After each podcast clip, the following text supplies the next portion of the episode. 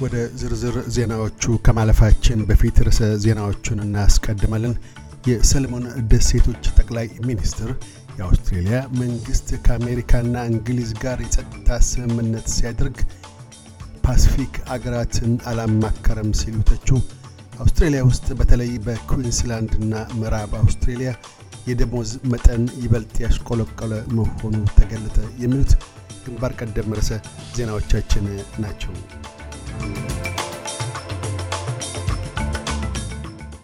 የሰለሞን ደሴቶች ጠቅላይ ሚኒስትር ማናሴ ሶጋባሬ የአውስትሬልያ መንግሥት ከዩናይትድ ስቴትስና እንግሊዝ ጋር የጸጥታ ስምምነት ሲፈራረሙ ለፓሲፊክ አገራት አላስታወቁም ሲሉ ተችተዋል። ለትችታቸውም ምክንያት የሆነው የአውስትሬልያ ጠቅላይ ሚኒስትር ስኮት ሞሪሰን የኒውክሌር ባህር ሰርጓጅ መርከብን ያካተተ ውል ከአሜሪካና እንግሊዝ ጋር ሲዋዋሉ ቅድሚያ ማሳሰቢያ አልደረሰንም፣ በእኛና ቻይና መካከል ለፈጸምነው ስምምነት ግና እንደምን አስቀድማችሁ አልነገራችሁንም ብሎ ማለት ተገቢ አይደለም ከሚል እሳቤ ነው። ጠቅላይ ሚኒስትር ሶጋባሬ በፓርላማ ንግግራቸው ወቅት የአውስትሬልያን የጸጥታ ውል የሰሙት በሚዲያ እንደሆነ አስታውቀዋል።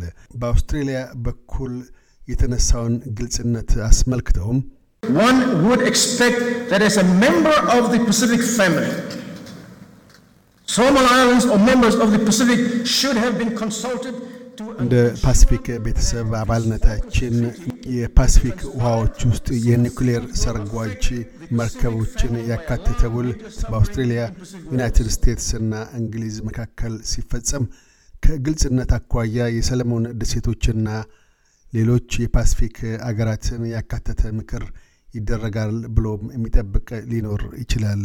የሆነው ግና ይህ አይደለም በማለት አውስትሬልያ ራሷ ያላደረገችውን ከኛ መጠየቋ ትክክል አይደለም ሲሉ በሰለሞን ደሴቶችና ቻይና መካከል የተካሄደውን ስምምነት ቀደም ብለው ባለማሳወቃቸው ሊወቀሱ እንደማይገባ አመላክተዋል። ጠቅላይ ሚኒስትር ስኮት ሞሪሰን በበኩላቸው አውስትሬልያ የጸጥታ ውል ስምምነቷን ከእንግሊዝና ዩናይትድ ስቴትስ ጋር ከፈጸመች በኋላ ማስታወቋን ሲገልጡ I did have that uh, conversation with the Prime Minister at the day following the announcement, and, uh, and no issues were raised at that time in that discussion. but obviously, የስምምነቱ um, መግለጫ ይፋ as time መሆኑን goes on, ተከትሎ um, ከጠቅላይ and ሚኒስትር new- new ማናሴ relationships are ሶጋባሬ entered ጋር into, ያን there's obviously ተናግሬበታለሁ። been some clearly some በዚያ other ውይይት ወቅት influences in- in the ጉዳይ perspective ሆኖ taken by አልተነሳም። the Solomon Islands ሆኖም Prime ቀናት Minister. ካለፉና አዲስ ግንኙነቶች ውስጥ ከተገባ በኋላ ግና በሰለሞን ደሴቶች ጠቅላይ ሚኒስትር በኩል አዲስ የሆነ የአመላከት ተጽዕኖ እንዳለ ይታያል በማለት የጠቅላይ ሚኒስትር ሶጋባሪ አተያይ የተለወጠው ከቻይና ጋር የጸጥታ ስምምነት ካደረጉ በኋላ እንደሆነ አመላክተዋል። ይህ በእንዲህ እንዳለም የፓሲፊክ አረጋውያን ድምፅ ቡድን የአውስትሬልያ መንግስት የአየር ንብረት ለውጥ ለፓሲፊክ አገራት የደህንነት ስጋትም ጭምር እንደሆነ ግንዛቤ ወስዶ ቅድሚያ እንዲሰጠው አሳስበዋል። በፌዴራል መንግስቱ አስተዳደር ወቅት በተለይም ኩዊንስላንድና ምዕራብ አውስትሬልያ በደሞዝ መጠን ማሽቆልቆል ቀዳሚ ተጎጂዎች መሆናቸውን የአውስትሬልያ የሕዝብ ፖሊሲ ተቋም አመልክቷል። ተቋሙ ይፋ ባደረገው ሪፖርት መሰረት የደሞዝ መጠን ኩዊንስላንድ ውስጥ በአንድ ነጥብ ዘጠኝ ፐርሰንት ዝቅ ያለ ሲሆን ምዕራብ አውስትሬልያ ውስጥ በ3 ነጥብ 7 ፐርሰንት አሽቆልቁሏል። የሪፖርቱ ትንታኔ አክሎም በአገር አቀፍ ደረጃ የደሞዝ መጠን በአንድ ነጥብ ሁለት ፐርሰንት ወርዷል። የተቋሙ ዋና ዳይሬክተር ማይክል ባክላንድ አሁን ያለው የደሞዝ ፖሊሲ ካልተቀየረ የደሞዝ መጠን ከቶውንም ከዚህም በባሰ ሁኔታ ቁልቁል እንደሚወርድ አሳስበዋል። አክለውም የደሞዝ እድገት የዘንድሮው የምርጫ ማዕከል መሆን እንዳለበትና መጪው መንግስትም ይህን የሚቀይር መሆን እንደሚገባው ሲያመላክቱ The incoming government needs to have a policy on real wage growth. It must address productivity.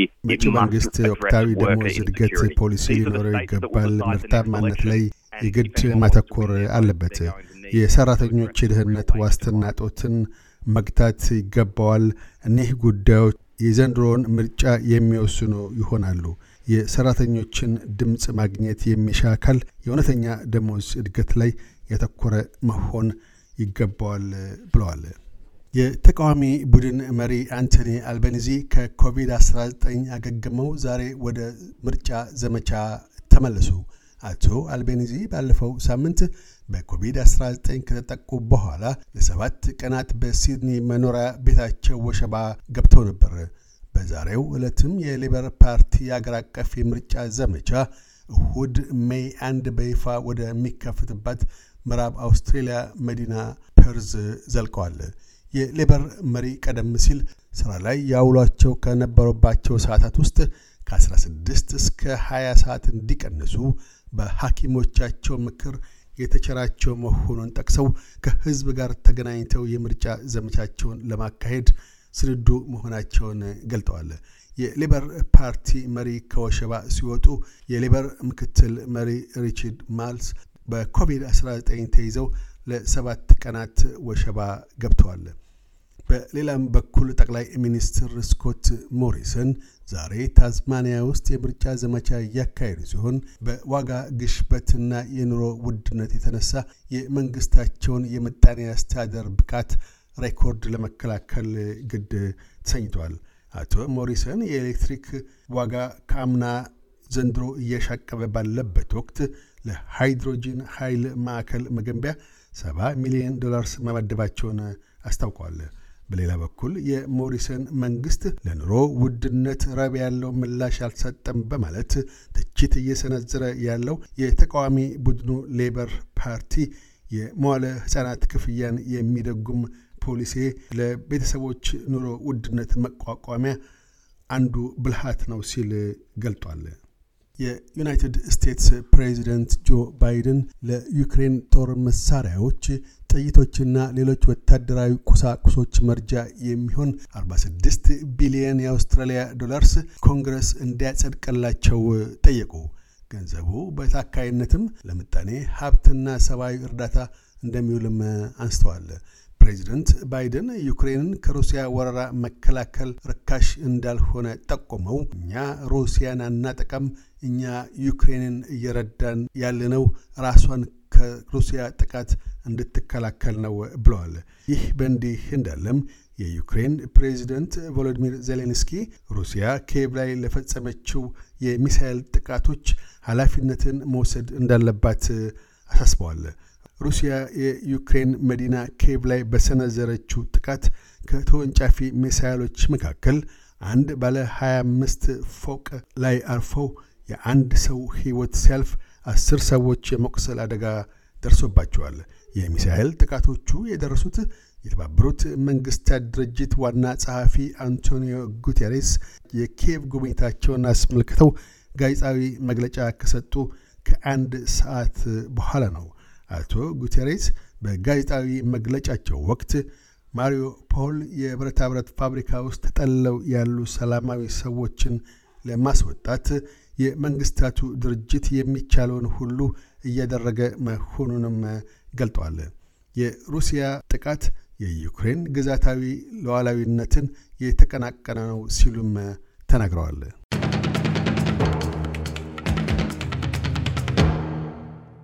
በዚሁ ወደ ውጭ ምንዛሪ ተመን ስናመራ አንድ የአውስትራሊያ ዶላር 67 ዩሮ ሳንቲም ይመነዘራል። አንድ የአውስትራሊያ ዶላር 71 የአሜሪካ ሳንቲም ይሸርፋል።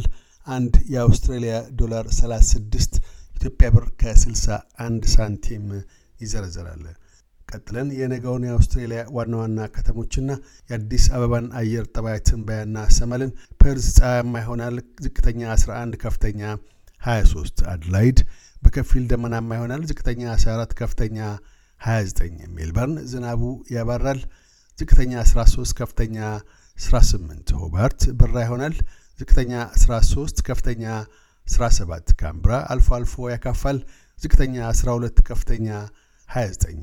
ሲድኒ ይዘንባል። ዝቅተኛ 19፣ ከፍተኛ 25። ብሬስበን ብራ ይሆናል። ዝቅተኛ 19፣ ከፍተኛ 27። ዳርዊን ሊያካፋ ይችላል። ዝቅተኛ 25፣ ከፍተኛ 34። አዲስ አበባ ይዘንባል። ከፍተኛ 13፣ ከፍተኛ 22። ዜናውን ከማጠቃላችን በፊት ርዕሰ ዜናዎቹን ደግመን እናሰማለን። የሰለሞን ደሴቶች ጠቅላይ ሚኒስትር የአውስትሬሊያ መንግስት ከአሜሪካና እንግሊዝ ጋር የጸጥታ ስምምነት ሲያደርግ ፓሲፊክ ሀገራትን አላማከረም ሲሉ ተቹ። አውስትሬሊያ ውስጥ በተለይም በኩዊንስላንድ እና ምዕራብ አውስትሬሊያ የደሞዝ መጠን ይበልጥ ያሽቆለቆለ መሆኑ ተገለጠ። የሚሉት ግንባር ቀደም ርዕሰ ዜናዎቻችን ነበሩ። እያደመጡ የነበረው የኤስቢኤስ አማርኛ ፕሮግራምን ነበር። የፕሮግራሙን ቀጥታ ስርጭት ሰኞና አርብ ምሽቶች ያድምጡ። እንዲሁም ድረገጻችንን በመጎብኘት on demand እና በኤስቢኤስ ሞባይል app ማድመጥ ይችላሉ። ድረገጻችንን ኤስቢኤስ dot com dot au Amharic ን ይጎብኙ።